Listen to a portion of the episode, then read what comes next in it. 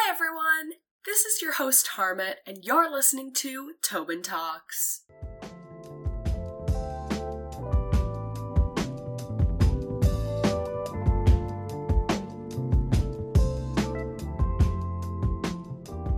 Hi everyone, thanks for tuning in to Tobin Talks. My name's Harmit, and today we'll be talking about the upcoming municipal election. On October 26th, Winnipeggers will have an opportunity to vote for their new mayor, city councilors, and school trustees.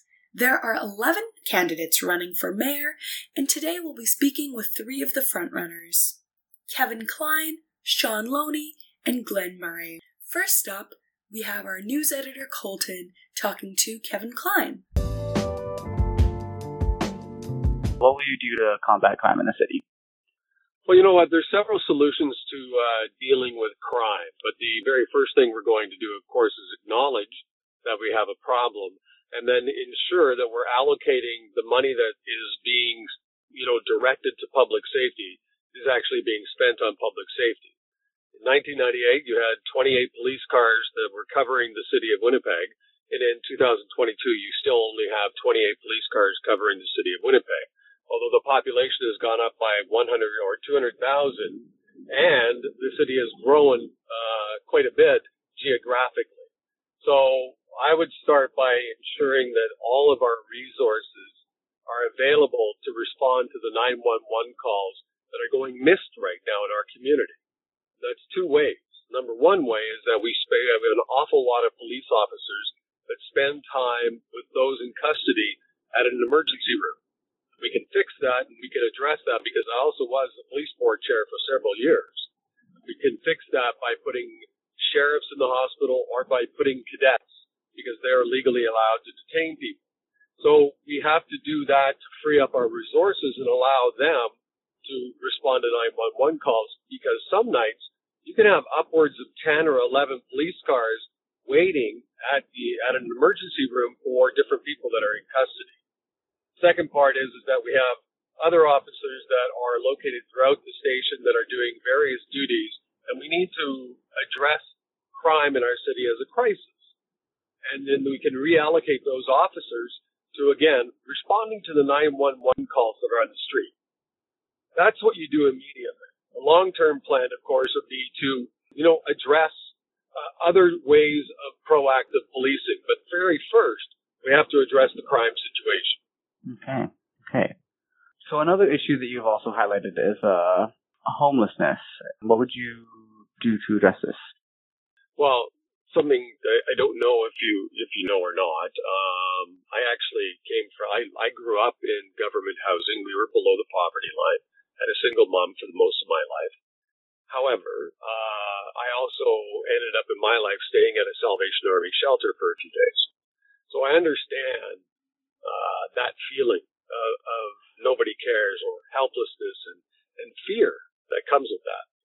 So the very first thing I will do as mayor, and I'm the only candidate really that has a plan to address it immediately, is identify it and call it a homeless crisis. And that will allow us to pull levers with the federal government and others so that we can do what they're doing in British Columbia and some cities in Ontario and in Eastern Canada and that's bring in accommodation trailers through funding that the federal government has for that. And that allows then every per- homeless person to have their own room and have a key to that room.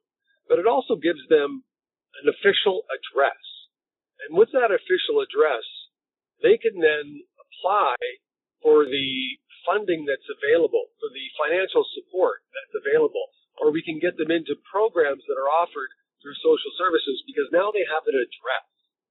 And that funding, when you do the accommodation trailers, will allow you to call on the provincial government and federal government again to make sure that they're funding additional social workers to be on site so that they can help people on a regular basis, they can ensure that our indigenous community members are put in touch with the indigenous services that are available in our city and the indigenous housing that's available in our city. Right now, they're left alone. They they have to make an appointment on their own, and that's difficult to do when you're just trying to survive. So the accommodation trailers is taking immediate action. There's lots of other long-term solutions that I have, But right now, it's a crisis, and we need to bring in those trailers and deal with it. Okay. So what policies do you have that would help students? Well, when it comes to young people in the community, I have a, you know, I, I know a lot of young people that uh, are just passionate about our city, but they're passionate about their future. And, and I want to make it easier for young people, first of all, to open a small or medium sized business. I want to be a partner. I want the city of Winnipeg to partner with our young entrepreneurs and those that are coming out of school that want to, that want to tackle uh, or, or starting business. But we make it far too difficult for that to happen. And crime, oddly enough, plays a big part of that because if you want to open a business in Winnipeg, especially downtown, the insurance rates are so high because of our crime. It makes it almost impossible for young entrepreneurs. I also want to make sure that our city becomes a destination. I have six kids. All of them have gone through university and such, and, and now three of them live outside of the city because they had to go elsewhere to follow their dream. I want to make sure that we're spending time attracting the right businesses to the city of Winnipeg to keep our young people. We, we have to we have to think about the future, and our future is within, within young people. So we need to make life easier for them to get connected in the city, easier for them to open a business in the city, even if it's home based. And let's work with them to continue that and grow that business. If there's any other policies uh, that you'd like to briefly highlight, there's, there's two that I would like to highlight. Number one, eliminate the Executive Policy Committee. Uh, that's a governance model of the city of Winnipeg. That's the only city in Canada that follows that model, and it's not helping our city, and it's not benefiting the city council. So I would eliminate that and go through the process to make sure it's eliminated as quickly as possible. I would also like to add that I will do, I will bring a different style of budgeting because during my life, I've senior executive. I've been a corporate executive, a CEO, divisional president. I understand how to direct staff and do budgeting properly. So we will introduce a new way of budgeting at the city of Winnipeg. It's not, it's new to the city of Winnipeg, but known worldwide, and that's zero-based budget reviews. So that we ensure every dollar that's being spent has, has purpose behind it, and that it's accountable to residents. And I announced that today to the media that we will introduce that budgeting here, which has never happened before. And we will not allow just politicians to simply make promises and raise property taxes. There has to be purpose behind that. There has to be accountability behind that. And there has to be measurements and follow up so residents know exactly how we are spending their money. Okay, right on. Um, if that's all you wanted to add, then then that's uh, that's the interview. Thank you so much for meeting with me today, and uh, yeah, good luck in the election. Thank you. I appreciate your time. Have a good day. Next up, let's hear our news editor Matthew Merkel talking to Shaun Loney. How do you plan on addressing homelessness in the city of Winnipeg? Well, we first have to recognize that this isn't a money problem, it's a systems problem. We're spending more money responding to people who are in crisis than it would take to provide the supportive housing up front. And so what we need to do is move the money differently. And I'm going to modernize the relationship between emergency service providers and supportive housing providers because currently they're not connected. And um, what what that looks like is inviting emergency service providers to pay supportive housing providers when they are successful in reducing the, their workload. Um, it's really, uh, instead of going from government on out, it's going from solutions on back to government. And it, it's a real sea change in how we can move forward getting things done. Cool. You recently uh, proposed a nightlife mayor. Do you think Yeah. you could just like explain what that is and um, your your thoughts on that? Sure. There's many cities, especially in Europe, that have uh, appointed a nightlife mayor, and it's really somebody who represents the arts and cultural sector, a lot of the things that happen in entertainment sector, things that happen after 5 p.m. And to to City Hall because City Hall, I think, is too focused on just the nine to five business activities, and we need to recognize that the arts and cultural sector is really vibrant, creates lots of jobs, brings tourists to Winnipeg, and most importantly, I think, gives young people a reason to stay here rather than leaving for other cities. Cool. How do uh, you plan on making Winnipeg a safer place? Well, as you know, my career has been working in the social enterprise sector, hiring people with criminal records to work in the trades. And so I have a very unique skill set to bring to Winnipeg that can um, see an actual reduction in crime.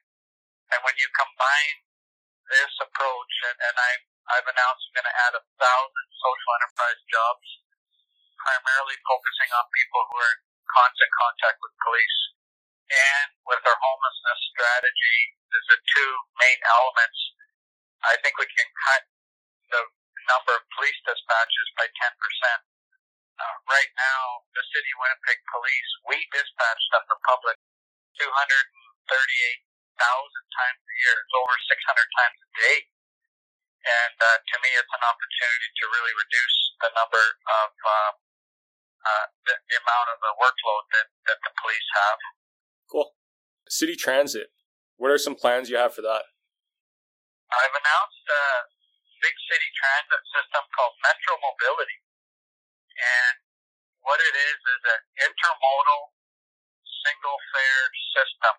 So with one touch on your phone, you can summon an, an electric wheelchair accessible van and it will pick you up and take you to either a regional location if that's where you want to go or to the closest rapid transit stop. For one fare, it'll take you where you want to go very quickly and, and, and also very uh, conveniently.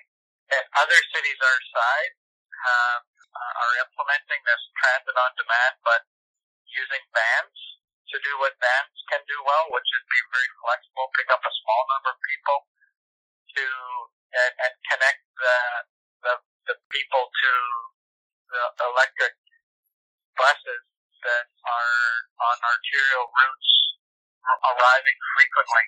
And I think when people see that Metro Mobility, they'll wonder if they need a car or if they need a second car. And, and that's the kind of city that I want to lead, a city where you can get around very efficiently and affordably. What are some of the economic parts of your platform that you think are the strongest? Like, what do you think Winnipeggers will um, particularly find interesting about your platform that separates you from the others? The most important economic opportunity we have is looking at the two billion dollars worth of fossil fuels that are imported into Winnipeg on an annual basis. And I've announced major strategies on seeing 40,000 heat pumps installed in Winnipeg at, at no upfront cost, additional upfront cost for homeowners. Uh, same thing with solar for eligible homes, seeing solar installed at no upfront cost, and a public EV charging system throughout the city on city-owned property. And the city of Winnipeg has a report called the Community Energy Investment Roadmap, and it shows how we can create 100,000 person years of employment for uh, for people working in the green sector. And I'm the only candidate that has announced strategy as to how we can um, really take advantage of this opportunity. And climate change for Winnipeggers is not a, a problem. It's the biggest economic opportunity available to us in a generation. So, in terms of plans for a greener Winnipeg, then how would that tie in? Um, well, so so a really concerted strategy to help Winnipeggers achieve these utility bill reductions and uh, reductions in in transit or in transportation costs. But I've also announced uh, a couple other things I think that your readers would be interested in. One is uh, a tree trust that is modeled on other tree trusts in North America, including one in Cleveland and one in Minneapolis, where trees can be, the value of trees can be um, treated as infrastructure by the city. And the other thing about the tree trust is it would be able to lean into green infrastructure and to keep water, stormwater from going into the sewage system and overwhelming the sewage system. Mhm.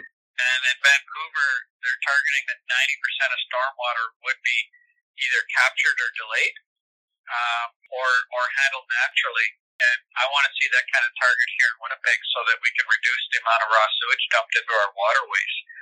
So this tree trust is a really important um, uh, plank in, in my environmental platform. Very cool. What should Winnipeggers expect to see from you as mayor of Winnipeg? They're going to see someone with a lot of political courage to do things differently. On many fronts, we're just struggling so badly with homelessness and crime, not making any progress on our carbon footprint. And I think just looking at one-off projects and shuffling money around is is is part of the problem with Winnipeg. Like we need to do things so differently. And amongst my two main competitors, one is talking about going back 20 years, and the other one doubling down on doing things the way we've been doing them. So uh, I think Winnipeggers are seeing that I offer a new path, and that's why we're coming up in the polls so swiftly. And um, looking forward to election night. Awesome. Okay. Thanks so much for your time and uh, really appreciate it.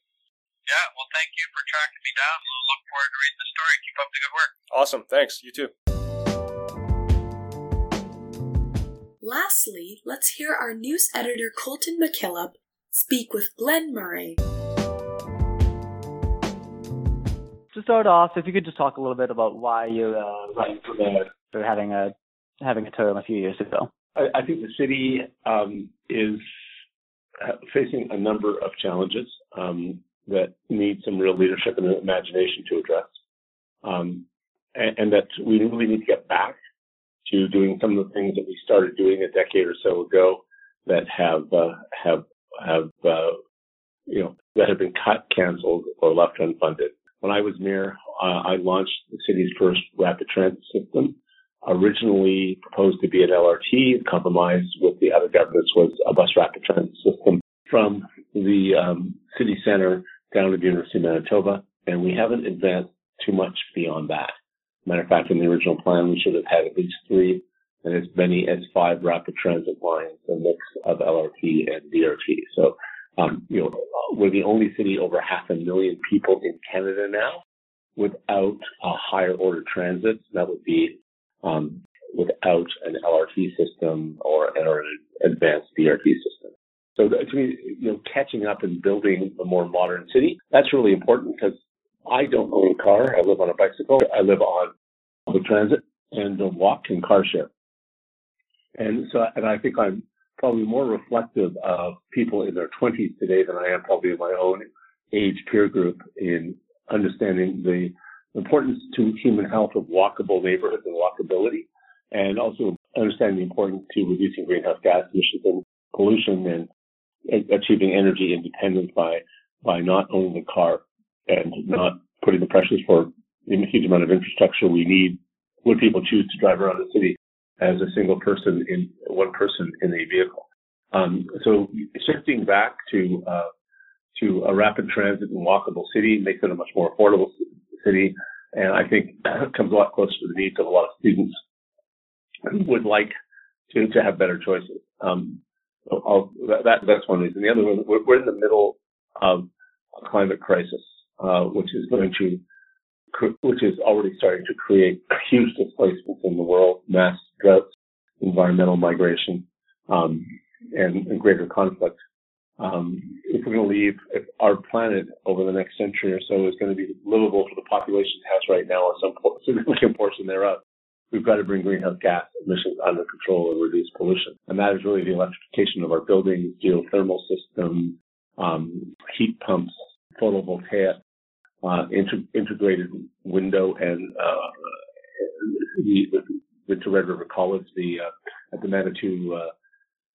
Center there, they have some of the most advanced photovoltaics in the country. When I when I was mayor last time, we did a Manitoba Hydro building at Red River College, and we introduced the, the really first large scale um, use of that type of green energy, things like um, and technology, things like solar chimneys and large scale photovoltaic arrays and large scale geothermal projects. And we need to do that. And I think most people who are younger today realize that unlike a lot of people that are older, uh, they're, they're, going to be living in a full-on climate crisis with issues of food security, water security, um, and massive loss of species, um, and, and a very unstable climate on this planet, one that's going to have some really negative effects on employment, safety, and security, and on, on maintaining peace in different regions of the world. So Winnipeg is perfectly suited with its electricity base and its um, and with the size of its population and its location to be a to, to arguably be the leading green and clean city in Canada.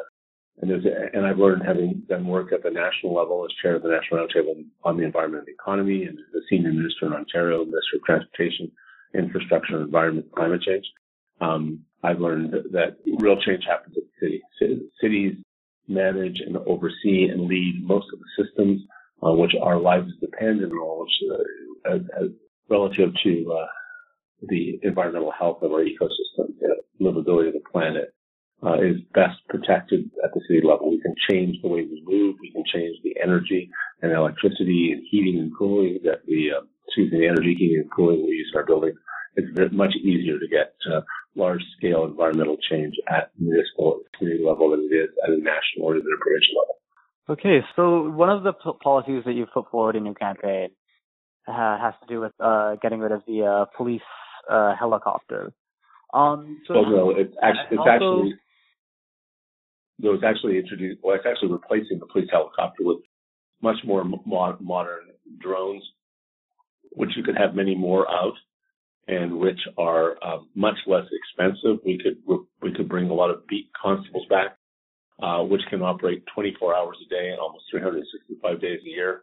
A helicopter can only can only um, can only operate for 16 hours a week, so it's a, a very limited value. So we're looking at replacing it with a 21st century, replacing a 20th century technology with 21st century technology. Okay, so what is your position then on um, on the police budget generally. Do you agree with some of the the voices lately who have been arguing that funding should be reduced and redirected to other areas of community support? Well, violent crime right now is really high. When I was mayor, um, the this, the police budget was less than 20% of the uh, city budget, um, and it was pretty robust um, budget. Um, the police number of police cars in the complement was not that much different than it was than it is today. Um, the, but today the police budget is now pressing up around 30% of, the, of city spending. So uh, we've seen it increase by just about a third, and, uh, and and that's not an increase necessarily in money. It's really the redistribution of um, revenue within the, uh, budget, budget allocations of the city. So parks, recreation, um, planning, transit, all of those other areas are seeing reductions. Areas that things that are really important to public safety, they're the things that front end load public safety. If we don't have healthy streets, if we're not having well maintained streets, we don't have patios and life on our streets downtown, and our streets are bereft of commercial store frontages, as so many of them are now, and have high vacancy rates and then that, is an area which crime starts to breed. Um, and so having safe, well-lit, walkable neighborhoods is really important. Having um, less, spending less on technology, um, expensive dated technology, and having more money and police officers being on the street in neighborhoods where they, they know they work with people who live in those neighborhoods. They know where the which doors in those neighborhoods are uh, uh, uh, there is criminal activity, which houses are abandoned, which houses are where the drug dealers are, which houses uh, are home to guns. And you look at programs like Powerline in Point Douglas, and they're using local knowledge to locate and um, identify people that are involved in significant violent and other forms of um, serious harmful um, uh, criminal activity. So you know that that that kind of thing is is really important. Um, and retooling our um, retooling our police service to work in the context of a larger community response. You know, libraries being open is really important to kids. There was a 13 year old girl who allegedly stabbed another 13 year old girl.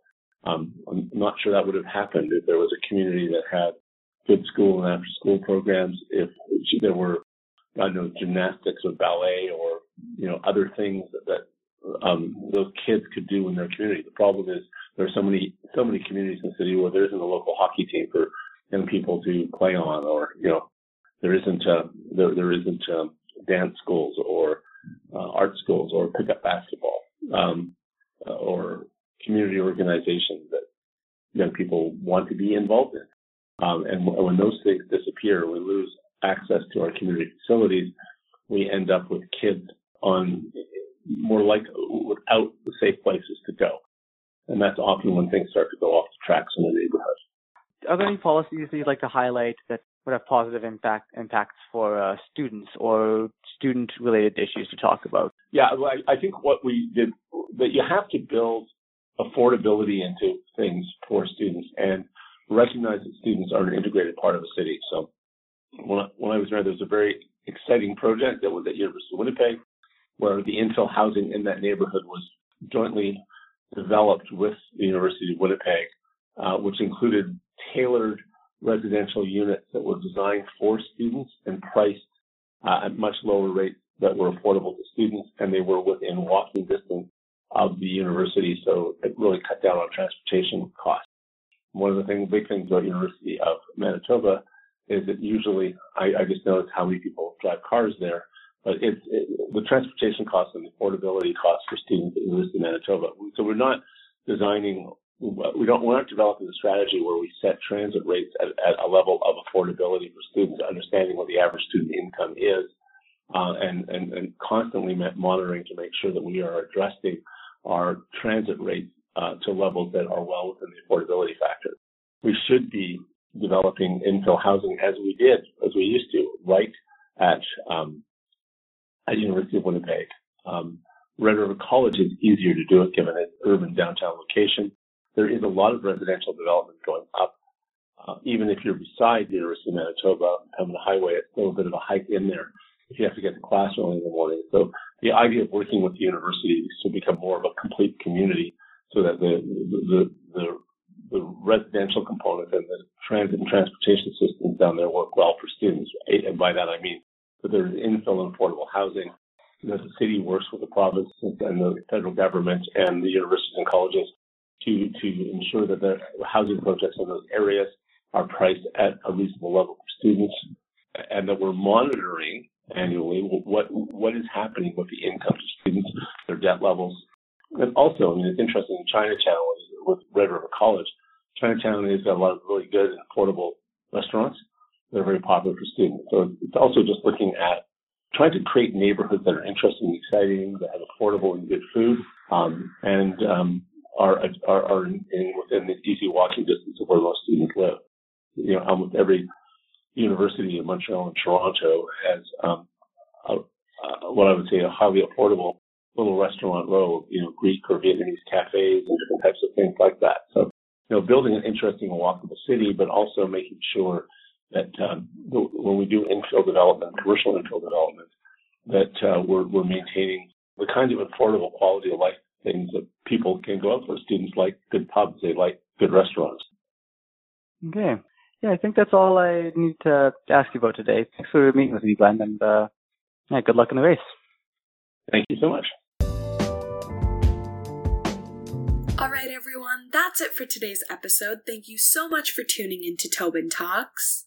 Let's make sure we all vote on October 26th for Winnipeg's new mayor, city councilors, and school trustees.